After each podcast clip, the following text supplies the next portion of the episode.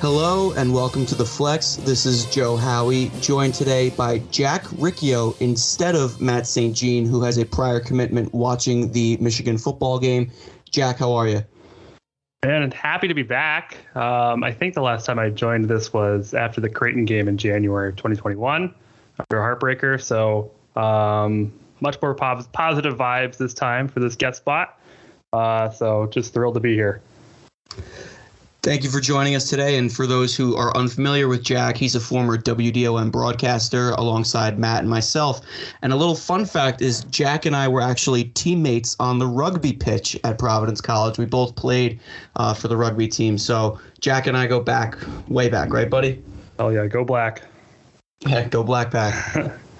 but Jack joins us today on the heels of an 85 to 71 Providence victory over a, a pesky St. Peter's team that played with Providence for 75% of the game. Jack, I know you have a couple of fun facts on St. Peter, so I'll, I'll, let you I'll let you string I did. those up. Oh, right I now. promised Matt that I would, in his absence, I would you know do some filler and have a little fact sheet. Um, yeah, let's do that. So St. Peter's, as you know, I figured it would be helpful for everybody to, to get a little bit of a you know, just to build a little bit of knowledge base for our opponent today. Uh, and so, just some fun facts is number one, St. Peter's actually closed in during World War One due to low enrollment, if you could believe that. Um, and then they reopened in 1930. So uh, a real success story. And there's actually the reason for their mascot, which is a peacock, which I believe is the only peacock in D1. Um, it's a reference to the closing and opening of the school in the earliest 20th century. So I know that's really enthralling for everybody to know. Um, it's one of 34 Sea Grant schools. If you don't know what that is, that's probably fine. Um, Kiki Clark p- played there. Any if you uh, college basketball buffs, uh, he led the nation in 2004 and 2005 um, in points scored per game and amassed 3,058 points in his career.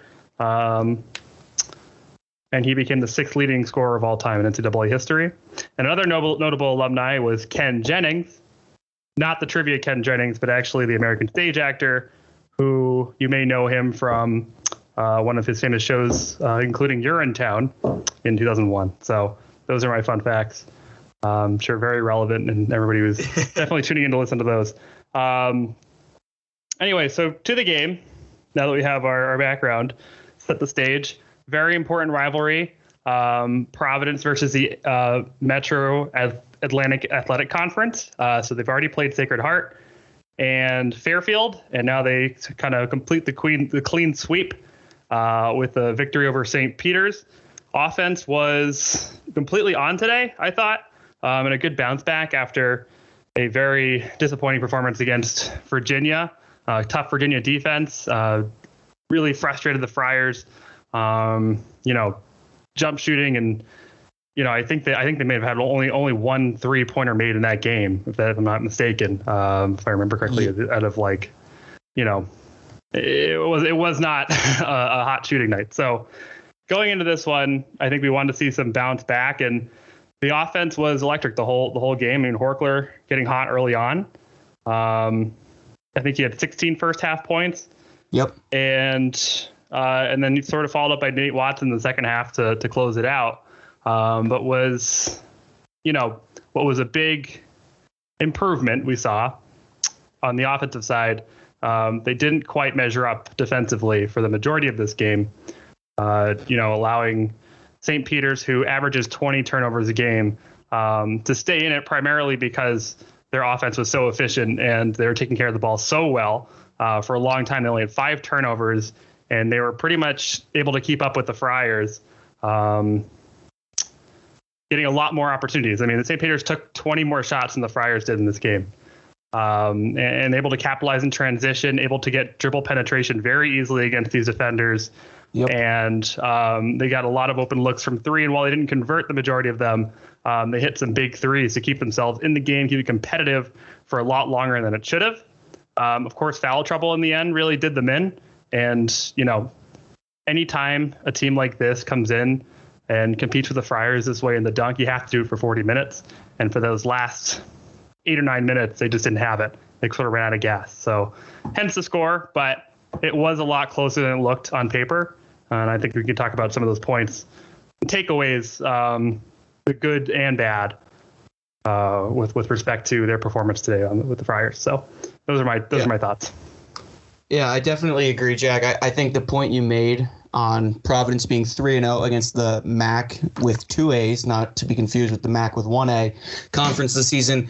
And, and, you know, this game followed the same script that it did with Sacred Heart and with Fairfield, where you know these mid-major programs hang around for most of the first half make it somewhere some way into the second half before providence pulls away. Obviously fairfield was a little bit different. Providence only edged them by seven but sacred heart providence beat them by double figures. St peter's now providence beat them by double figures. The offense was on today. Horchler and watson were the dynamic duo batman and robin. Former roommates i, I mean the two of them were, were fantastic to watch. I think Horchler, his ability to rebound and sp- specifically find Nate on entry passes is fantastic. The chemistry between them is great, and, and I really appreciated that in the first half when Nate was down, Horchler picked up the slack, and then vice versa. In the second half, Horchler he wasn't necessarily down, but you know the plays were drawn up for Watson, and Horchler was still finding a way to to make an impact. So the dynamic between the two of them was fun to watch. I think defensively there were, quite honestly, plenty of miscues that we can point out. You know, switching on the pick and roll, switching on ball screens, dribble drive penetration, picking up your man on the perimeter. I mean, they were not great defensively. You gave up 71 points on your home floor to a mid-major program in St. Peter's that entered the game two and one. That's not great. It's not a great look following a loss to Virginia, but it is what it is. A win is a win, and you walk away from this one with a six and one record, going into what is probably going to be the toughest week of this non-conference schedule. Absolutely, yeah. With Texas Tech coming up on Wednesday, and then um, Rhode Island uh, next Saturday at the Dunk. But even though they have, you know, even with home court advantage, it's never going to be a game that's, you know, far beyond two or three possessions apart. So. Um, and this is a gauntlet too. This is really where it starts. They don't have another team like St. Peter's on their schedule going forward, so this is a time to figure it all out. Um, you know, the, the, month the month of November was good for experimentation, uh, messing around with the with the rotations a little bit to see who plays well on the floor together. Um, it's clear this team has a lot of chemistry, and they're a lot more fluid. I'd say than we're used to at this point in the year for a Friars team. Um, you know, a lar- large largely credit to I'd say Jared Bynum and Al Durham, um, as far as you know, being facilitators and able to get penetration. Um, and Alyn Breed has stepped up in a big way in his second year of eligibility. Uh, you know, at least in the offensive side. But those defensive weaknesses you called out, we're starting to see some trends now. Um, as I had mentioned, sort of a little bit about you know lack of ability to force turnovers. Um, when you're going up against a team that that struggles to take care of the ball, against much you know far lesser opponents, um, and you're only able to force five turnovers for the majority of the game, that's a problem. Um, you're not gonna win Big East games if you can't play defense and and force errors. You know, um, I'll, to, to St. Peter's credit, they didn't commit a lot of unforced errors in this game, but the problem with the Providence has been one of the the worst in D1 at forcing teams to commit turnovers, and that's going to be an issue they need to address uh, going going down the line. Yeah, I agree. Uh, St. Peter's only had nine turnovers today, in comparison to the Friars, who had 15. So, I mean, if anything, St. Peter's came in and forced most of the turnovers today. This was a, a scrappy St. Peter's team with with Banks. How do you say his first name? Daryl. Is that I him? Daryl Banks. Yeah. Yep with the team leader, tw- the excuse me, the game leader, 26 points, 9 of 16 shooting. Uh, I mean, no one was really stopping him on dribble drive penetration. He was kind of getting to the cup with ease, even yep. with Horchler and Watson playing as well as they did in the paint. He, he really, there was no answer for him. I'm going to credit that to the fact that our best defender was ill today in Justin Minaya. Um, realistically, in, in a, a, situation like that where you have one guard really torching us, I think it would have been beneficial to put uh, the small forward, power forward, stretch player in Minaya on him. Instead, you had Reeves, who has struggled defensively as of late, and Durham juggling him. But the loss of Minaya was definitely felt on the defensive end today, and Brycen Goodine too. There wasn't a, yeah. a whole ton on why those two guys were out, just that they were ill with non-COVID related sickness. Um, Reeves had a bug last week, so something must be passing through the locker room. But we hope that those two guys are back in time for Wednesday's game against Texas Tech because we're really going to need Minaya defensively, and we're going to need Goodine off the bench.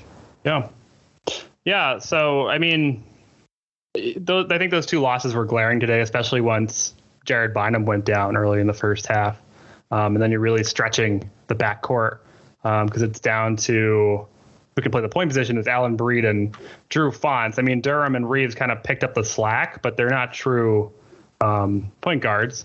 So you know, you're, you're it's a tall it's a tall task for for Breed and Fonts to go out there in Bynum's absence, um, unexpected absence, and um, keep the offense flowing. And then we saw a couple of valuable minutes from uh, Matteus Case, the freshman. Um, yeah. And he he made a really nice up and under move in the first half to kind of get get the Friars over the hump um, and give them a lead before halftime. So I, I, wish we saw more of him in this game, but from what you know, the, the, the few minutes he did play, he made a really nice um, up and under move. He only, only had two minutes in this game, but um, talk about yeah, talk about confidence awesome. for the young guy. Yeah. I mean. That, that was great. He goes in and the first play he makes, it's jump stop up and under and nice little bucket for him. I mean, literally the first play drawn up was for him. And yep. I think as a freshman, that, sh- that shows some major onions to come off the bench in a tight first half game with everyone being ill or injured. And you know the walk on got in before you just all the context going into his substitution to make that nice play. And you saw the smile on ed cooley's face afterwards like like damn like this kid can play it was gorgeous yeah and it was a great move and I, I hope we see more out of him as you know as we go on in the season i mean it's tough to get a spot in this rotation as a freshman. That's you know tradition for the Friars. Um, you got to earn it. But honestly, from that little flash we saw, you know, hopefully that's um, indicative of the future uh, for this young man.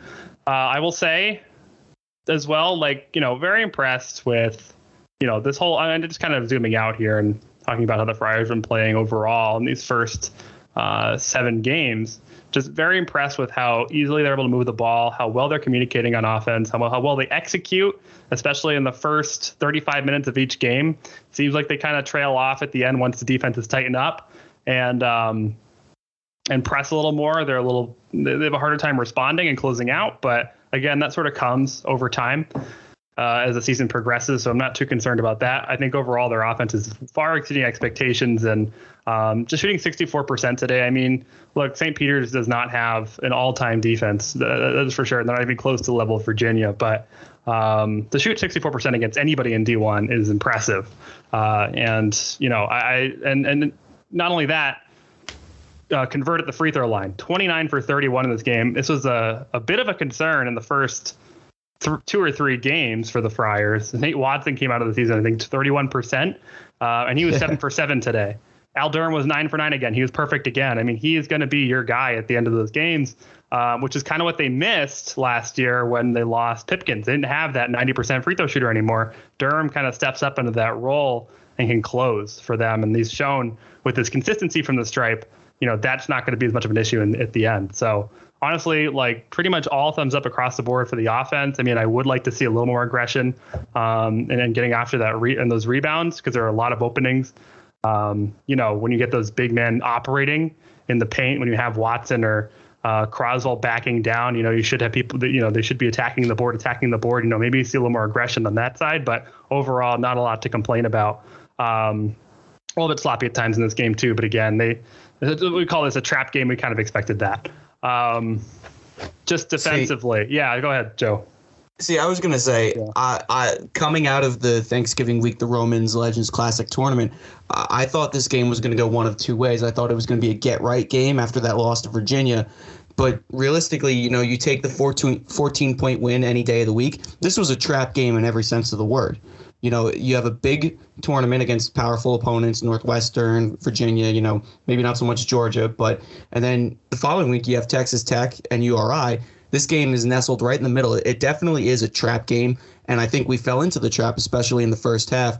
And Jack, just to go back to your point on the team's offense, I think this team plays with a cohesion that we haven't seen since that Luwane Pipkins, Alpha Diallo led senior team.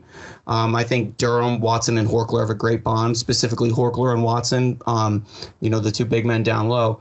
But I wanted to, to gather your opinion on this we know who the top guy is. We know it's Watson. We know who the two and the three are. You know, Durham, Horchler. Those are your top three when it comes to scoring. Who's going to be that fourth guy?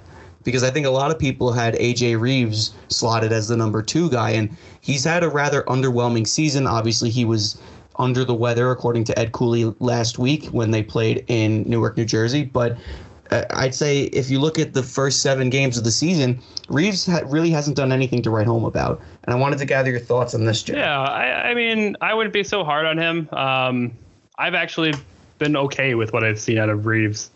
Um, I, I, think it's a lack of opportunity, right? I mean, it's he's I, think he's in the he's in the starting rotation, but he does get subbed out a lot more than his contemporaries. I think he only plays about 22 minutes a game, and you know Watson racking up over 30. Same with Durham, um, playing nearly enti- the entire game. So there's just more opportunity to score in volume. But when Reeves gets a jump shot, I mean, some of that, you know, some of his issues cognitively with the decision making are still there where he does force a three pointer because that's sort of how he's he's trained. That's how he's supposed to play. Is just you know anytime you have a look at the basket, put it up.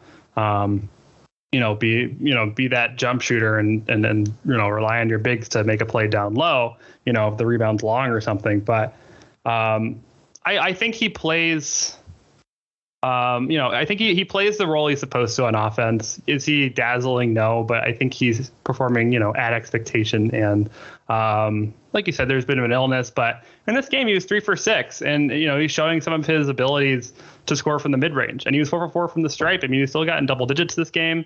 Um, I think you know the only criticism I have of Reeves, in fact, would be his his defense. I think, but this was this is sort of across the board for the entire backcourt was, you know, way too easy in giving up dribble penetration. Um, you know, and they need that guy. They need someone with a little bit more size who can um, who can stop the ball at the point or um, you know, just just yeah, like just kind of get in front of the ball handler uh, to, to to avoid the you know them getting into the lane and finding an outside pass for three because I mean the big the, be, the best way to get an open three pointer in this league is to get penetration. So um, that is concerning, but that was across the board. I mean, Durham got beat a few times. Uh, Fonts had some really bad defensive possessions, but again, like expect, um, good guy, good kid. We love Drew Fonts here, um, but you know you have to be honest. Uh, Breed did not look great. Breed, was slow, kind of delayed on a couple of those, and that's how St. Peter's able, able to stay in this game, which is beating them on the first step and getting that penetration. Um, so defensively, I would say I'd have a lot, how much harsher criticisms for Reeves, but it sort of aligns with how I feel about this entire backcourt right now. Um, and uh, I don't know if you wanted to ha- you jump on any of those points. I did have one more um, sort of criticism on the on the defensive side, but I can hold it. No, I'll let you close out. Go ahead. Yeah, and um, you know, on the topic of bad defense, I think we need to address Noah Horchler's performance. Um, sometimes some really head scratching decisions uh, you know, when he's supposed to switch. I mean, I understand they're running a zone, but I think this team, in terms of accountability, um, there are some real confusions and question marks, and they kind of it causes them to they freeze up at times. And Horchler's the worst of them. He does get caught, um, you know, off ball. He does get caught looking at other action when he's supposed to be defending off ball, and he gets beat on a cut or something. Um, or he fails to close out. I think I caught one point in this game in the second half where he just fell down um, where he's supposed to be closing out on a baseline three. Uh, luckily, it missed, but he, he didn't even, you know, he moved, you know, maybe a step and he just fell down. Um, you know, he doesn't look confident with his assignment on defense. And I'm not an expert, you know, I, I, by any means, but um, there were a few times where he was around the ball, could have made a play, could have contested, at could have at least made, you know, hustled to to fill in a gap and didn't. Um, and that was a problem a lot of the time. So, you know, I, I, I will have to go back through the film, but it felt like, at least from the first watch, you know, he would go down, make a play, score, you get those 16 points in the first half, but he may have been responsible for allowing 12 or 14 of the points on the on the defensive side, you know, and that's not acceptable. You have to you have to play both ways. Um, and and it's a lot of that's you know some of that's ability, but a lot of that is effort. You know, any defense. Um, so it is a little bit, you know, I'll broaden the criticism to the whole team, but Horchler, I've had some real concerns on his ability to to to guard man, and it's kind of the reason why they have been reverting to the zone a lot. I think it's just their inability to um, defend their man off ball or stay with them. Uh, they tend to get beat quite a bit. So, so I appreciate that take, and it's definitely an interesting one. I hadn't really taken too much of a notice of Horchler's defensive inefficiencies. I, I think the for, but I think you hit the nail on the head with the the big to low transition, specifically between our forwards and our guards. You see a lot of it with Ed Croswell too. Um, Reeves, I, I think there's a communication issue, specifically with switching on ball screens, switching man, uh, just in general. So I appreciate the Horchler insight because I definitely hadn't taken notice of that, and I'm going to look at that going forward. Um, but I think Reeves defensively too ha- has definitely been an issue today. He was getting beat off the dribble basically nine times out of ten, especially when he was on Banks the third. So defensively, yeah. I think Minaya's loss was severely felt today. Yeah, he's someone who yeah. He's someone who doesn't necessarily make up for anything on offense, but defensively keeps his feet well, is a bigger guy that can guard smaller or uh, can guard bigger based on how we're playing and who's in around him. But I think Minaya is definitely one of our more sound defensive pieces. Um, I'd say Reeves, Horchler, you know, Croswell, even Bynum and Breed sometimes defensively aren't the best. I think Durham's hit or miss. And Watson, you know, defensively, I think he's improved a ton. I think he's gotten better yeah, with yeah. moving his feet well, and he, keeping he puts his in an effort. Weight. He puts in the yes. effort, and I think that's that's what I'm trying to make. You know, that's the point I'm trying to make. Yes, there is an argument towards conserving energy if you're the team's leading scorer uh, on defense, but uh, a lot of times Horchler takes himself out of the play, and um, yep. I think a big problem is you look at some of this, these stat sheets. I mean, Drame, they're they're I think he's their power forward, maybe even their center. They're five. Um, you know, finishing him with 13 points and nine rebounds. Not a big guy. Uh, you know, Horchler, who I don't know, I don't think he they know, there's really consistent matchup, but Horchler had no fouls committed in this game. Somebody is you know putting up 10, 10 shots. Um, you know, majority of them being inside the inside the three point line. Um, and you don't get a you know you don't get one foul against them. I mean, are you even contesting the shots? Like, what's going on there? I mean, that's a problem too. Um, if they're getting him that those buckets that easily, where they're not even calling a foul, you know, um, we yeah. saw that a lot. We saw how many runners, uh, you know, um, leaners and, and just straight up just layups where you know they got beat. A couple and one opportunities. Um, and uh, you know, just too many open looks close to the basket. And I think that's something they really need to address. And that's going to be, you know, some of that's penetration, but a, a lot of that's just effort in cleaning up the clean up the mess. If somebody does get beat on the perimeter, then who's there to clean it up? And right now, it's you know, the answer is Watson if he can, but he can't play two positions. That's where Horchler has to really improve.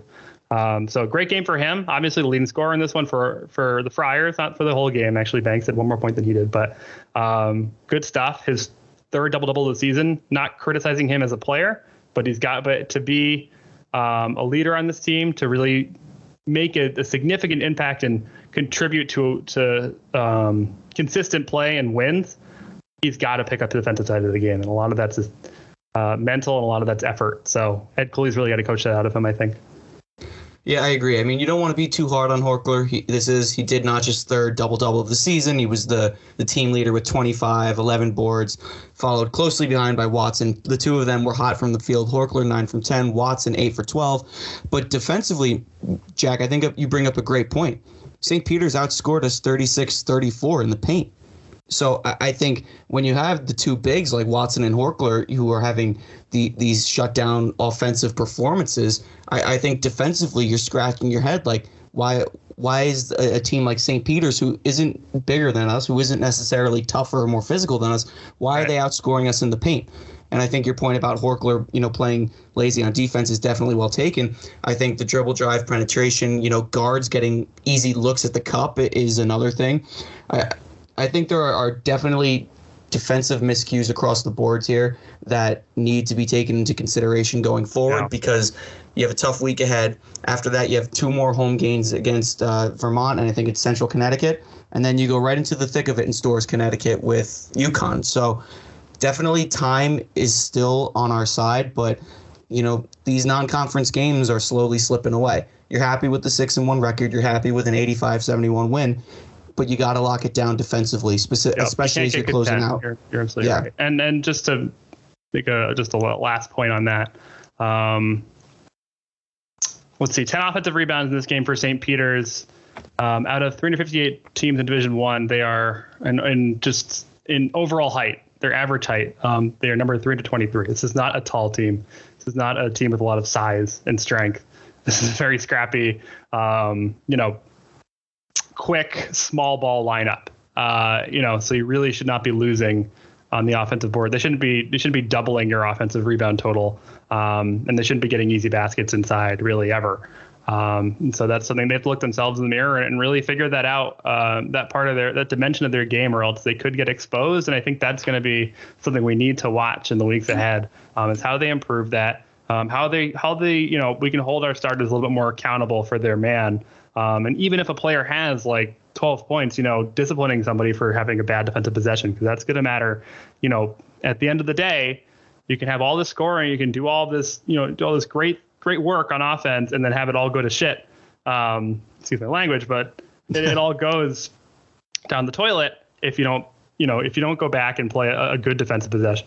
Um, I think a lot of time we were, we were sort of lacking that here, so that's what we need. That's a big talking point, not just from this game, but I think overall. Um, you know, you know, I think in, in these first seven games is that they really there's a lot they can do to improve, um, and, and be and if they can improve, I mean, look, they already have two Q1 wins as of now. Um, if they can improve, they could they could finish top four in the Big East very easily, uh, and, and be a real contender because again, this you know in terms of scoring talent, I think they are one of the best in the Big East. I agree. Um, and you know, at the end of the day, we, we can nitpick the X's and O's of the defense. We did win by 14, so this shouldn't be um, as as mellow as it is. This is uh, a good. This was a good game by Providence. You take the win. You notch it under your belt. Six and one going into a, a tough opponent in Texas Tech on Wednesday night. Um, any closing thoughts, Jack, before uh, we head out? Yeah, I mean, again, this is this is the gauntlet starts now. Um, you have a couple more games left like this. You have it's actually have a tough Vermont team. Like, so looking ahead past Tech and Rhode Island, um, just for the month of December. Yeah, you have a game against Vermont, who's you know definitely not a cakewalk. Central Connecticut, that's sort of you know they might figure stuff out in that game. You know, depending on how the stretch of four games goes. Um, and then it's Big East play. So again, the time is now to to make the tweaks, make the adjustments, and um, and, and just for a gut check to see where you are mentally and you know can you keep up this performance offensively while improving yourselves um, and holding each other accountable on defense. And that's what i'm going to say is a big theme uh, just going forward just how this team holds each other accountable um, the internal leadership and how ed cooley holds his players accountable on defense. Um, and that's going to be a really important uh, theme to watch. But yes i mean it's a really important stretch. So um, the next three games, Texas Tech, Rhode Island, and Vermont. If you can get out of here two and one, that's the target. Um, three and zero obviously is the ideal, but you you know Yeah. set your expectations accordingly. So um, not easy games, and, and again, just a real gut check for the Friars uh, to see what they're made of because they're just you know these tests are only going to get harder as they go as they go on. Absolutely. You want to lock down defensively going forward, keep up the offensive momentum, and, you know, especially you want to keep feeding Nate Watson in the paint. Jack Riccio, thank you for joining us today on the Flex. For everyone listening, please look out for our pregame show where Matt St. Jean will rejoin the Flex. Obviously, he's uh, a little occupied with college football today. Um, but yeah, thank you for listening. And as always, go Friars. And go Friars and go go go blue. I think last I checked, Michigan was up. So if they lose this game, I apologize for jinxing, jinxing it. Go Irish. Go Flyers. Good night. All right, thanks, Joe. Bye, everyone.